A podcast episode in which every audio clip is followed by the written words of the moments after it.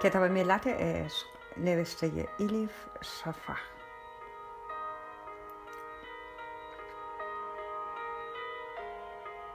ترجمه ارسلان فصیحی. چاپ سیوم، انتشارات ققنوس. خانش توسط هوریه کوکلانی.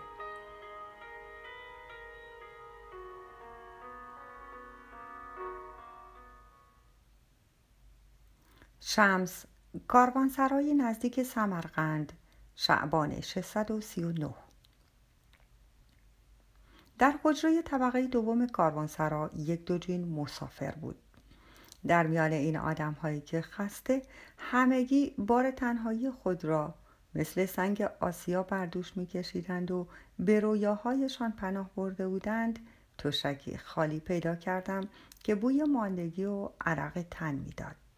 روی تشک دراز کشیدم و به وقایع آن روز یکی یکی فکر کردم.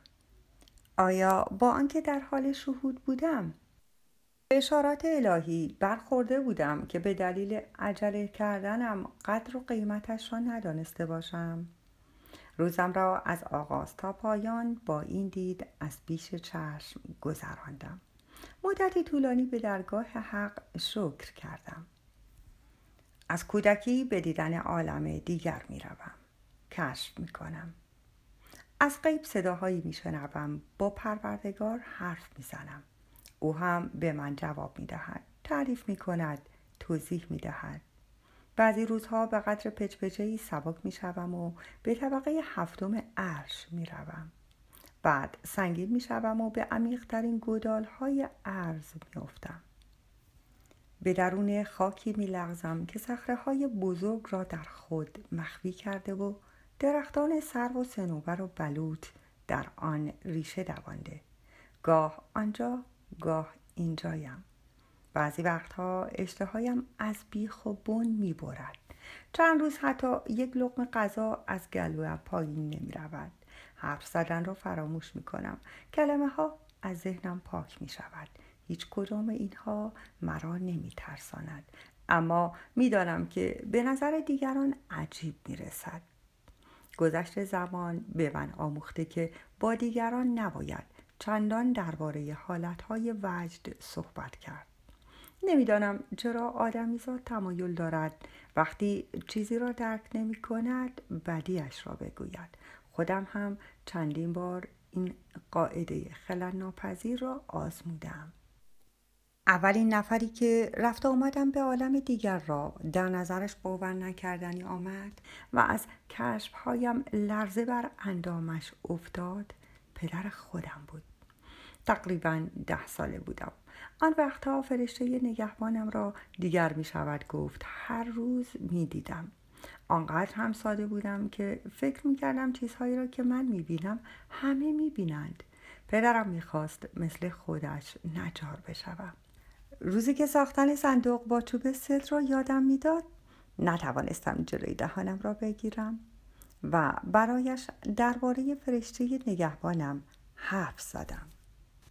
آن وقت پدرم گفت ببین چه می گویم. قوه تخیلت زیادی کار می کند انگار. بهتر است این چرندیات را به کس دیگری نگویی، وگرنه دوباره باعث اذیت مردم می شوی. چند روز قبل چند تا از همسایه ها آمده بودند و از دست من به پدر مادرم شکایت کرده بودند. می گفتند با رفتارهای عجیب و غریبم بچه هایشان را می ترسانم. پدرم گفت ببین پسرم، از قدیم گفتن تره به تخمش می رود. هر بچه‌ای به پدر مادرش می رود. فهمیدی؟ تو هم مثل بقیه. چرا قبول نمی کنی که آدمی معمولی مثل ما هستی؟ در آن لحظه بود که فهمیدم با آنکه پدر مادرم را دوست دارم، حتی گمان می کردم به محبتشان محتاجم، هر دو در نظرم آدم‌هایی بیگانه‌اند و گفتم پدر عزیزم، بدان که این پسرت از تخمی متفاوت با خواهر و برادرانش بیرون آمده. اگر دلت می‌خواهد من را جوجه اردکی فرض کن که مرغ‌ها بزرگش می‌کنند. مطمئن باش که عمرم را در مرغدانی نخواهم گذراند. در آبی که از وارد شدن به آن میترسید من جان میگیرم، چون برخلاف شما میتوانم شنا کنم. مسکن من دریا هاست. اگر با منید شما هم به دریا آیید، وگرنه دخالت نکنید و در لانه تان بمانید. چشمهای پدرم ابتدا از حیرت گرد شد، بعد ریز شد و بی حالت با صدای قاطع گفت: امروز که با پدر خودت اینطور حرف میزنی معلوم نیست فردا که بزرگ شوی با دشمنانت چطور حرف بزنی. برخلاف انتظار پدر و مادرم بزرگتر که شدم کشفهایم از میان نرفت، بلکه بیشتر و جذابتر شد. بزرگترهایم عصبی می شدند، می دانستم. از اینکه ناراحتشان بکنم احساس گناه می کردم، اما نمی دانستم کشفهایم در عالم دیگر را چطور متوقف بکنم. البته از شما چه پنهان، اگر هم می دانستم نمی خواستم متوقفش کنم. چندی بعد خانه را ترک کردم و هیچگاه برنگشتم. زن حضرت دود همین که سر برگردانده بود و به شهری که ترکش میکرد نگاه کرده بود، به مجسمه‌ای نمکی تبدیل شده بود. من اما حتی یک بار سر برنگرداندم و به شهر تبریز نگاه نکردم. از آن روز تا به امروز اسم شهرزادگاه هم همچون کلمه‌ای تلخ و شیرین در قلبم جای دارد. چنان ظریف و چنان حساس که به محض بیان کردنش مانند قطره شبنم روی زبانم جاری می شود.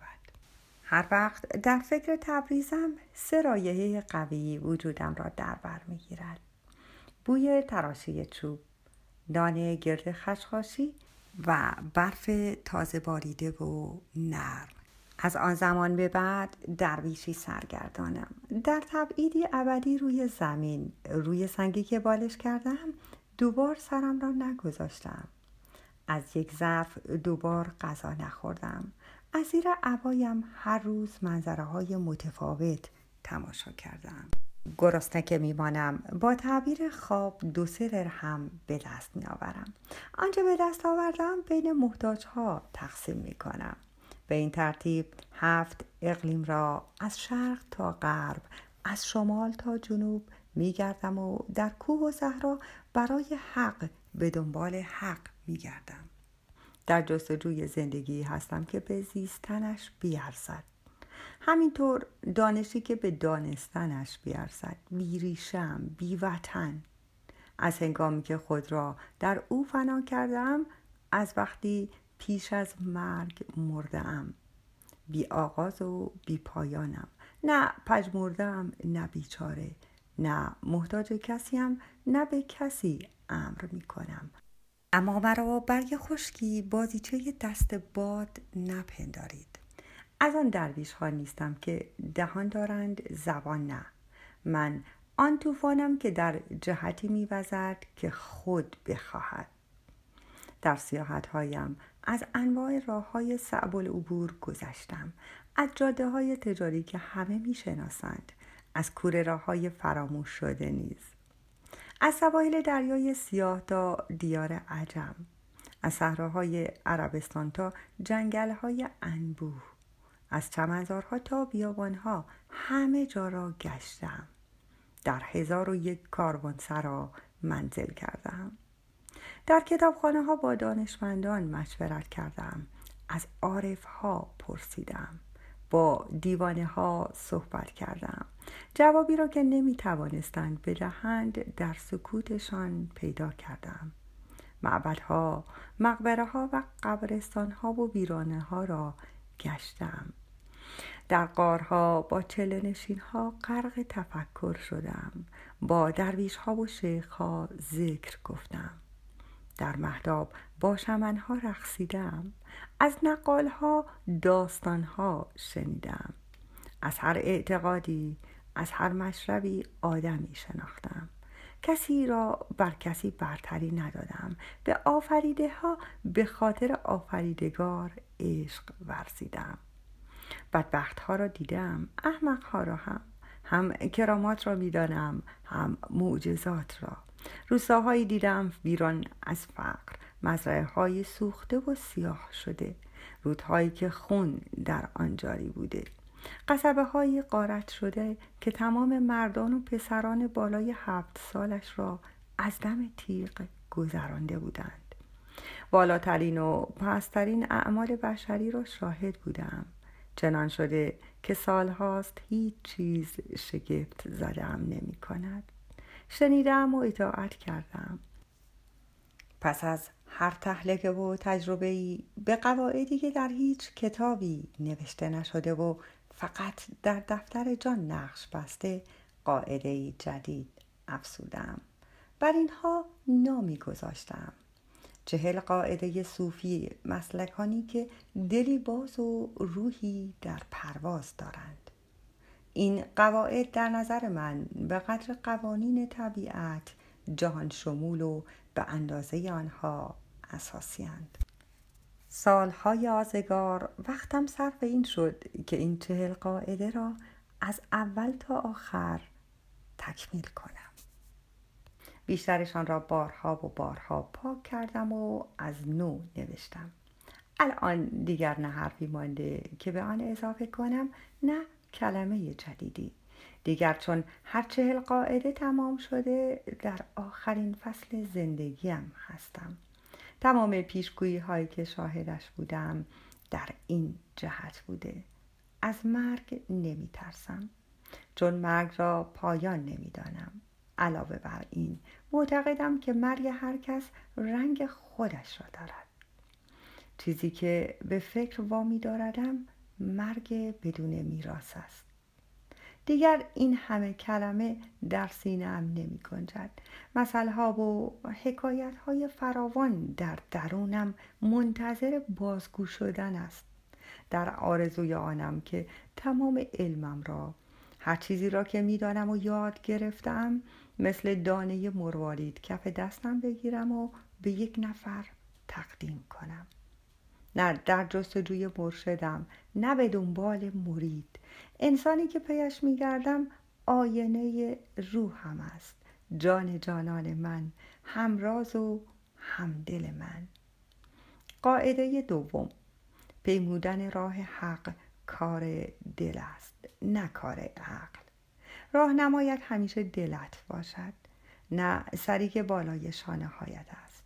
از کسانی باش که به نفس خود آگاهند، نه از کسانی که نفس خود را نادیده میگیرند. در اتاق مرطوب و تاریک پچ‌پچ کنان گفتم: یا رب، عمرم در گشت و گذار این عالم در تعقیب ردپای تو گذشت.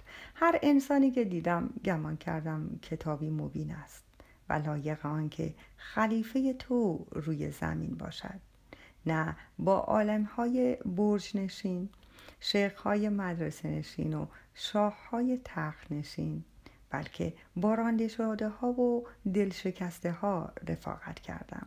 تو را شکر میگویم که شیدانم را گام به گام بر مسلمانی در آوردم. الان دیگر لبریز شدم، کم مانده به جوش و خروش آیم. میخواهم علمی را که در سایه عنایتت نصیبم کرده ای به شخص صحیحی تسلیم کنم، فرصت بده پیدایش کنم. بعد هر حکمی خواستی درباره‌ام بده، بدان که من به آن حکم راضیم، چون من در هر وضع و حالتی از تو راضیم.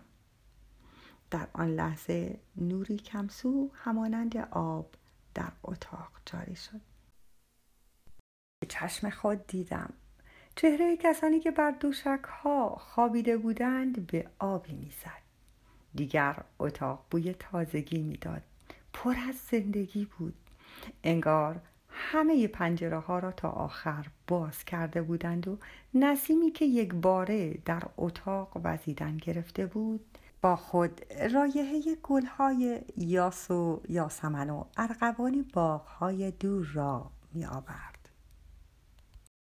نغمه‌ای در گوشم نواخته شد، همانند ترنمی الهی، شیرین تر از عسل، سبکتر از پر.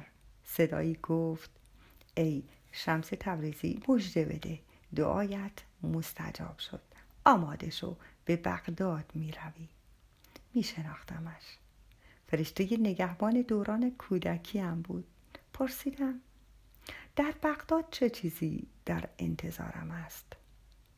گفت دعا کرده بودی آینه روحت همراز و همدلت را بیابی، به تو رفیقی داده خواهد شد. به بغداد که رسیدی فردی را میابی که مسیر صحیح را نشانت میدهد، نزد او میمانی و منتظر لحظه میشوی که باید دوباره به راه بیفتی. باید صبور باشی.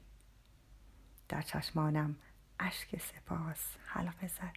دیگر میدانستم مردی را که در عالم دیگر میبینم کسی نیست جز آینه روحم. دیر یا زود ملاقات بود در سرنوشتمان. پیدایش که بکنم میفهمم چرا آن چشمهای عسلی آنطور غمگینانه مینگریستند. این را نیز میفهمم که نیمه شبی در موسم خزان چطور کشته میشود.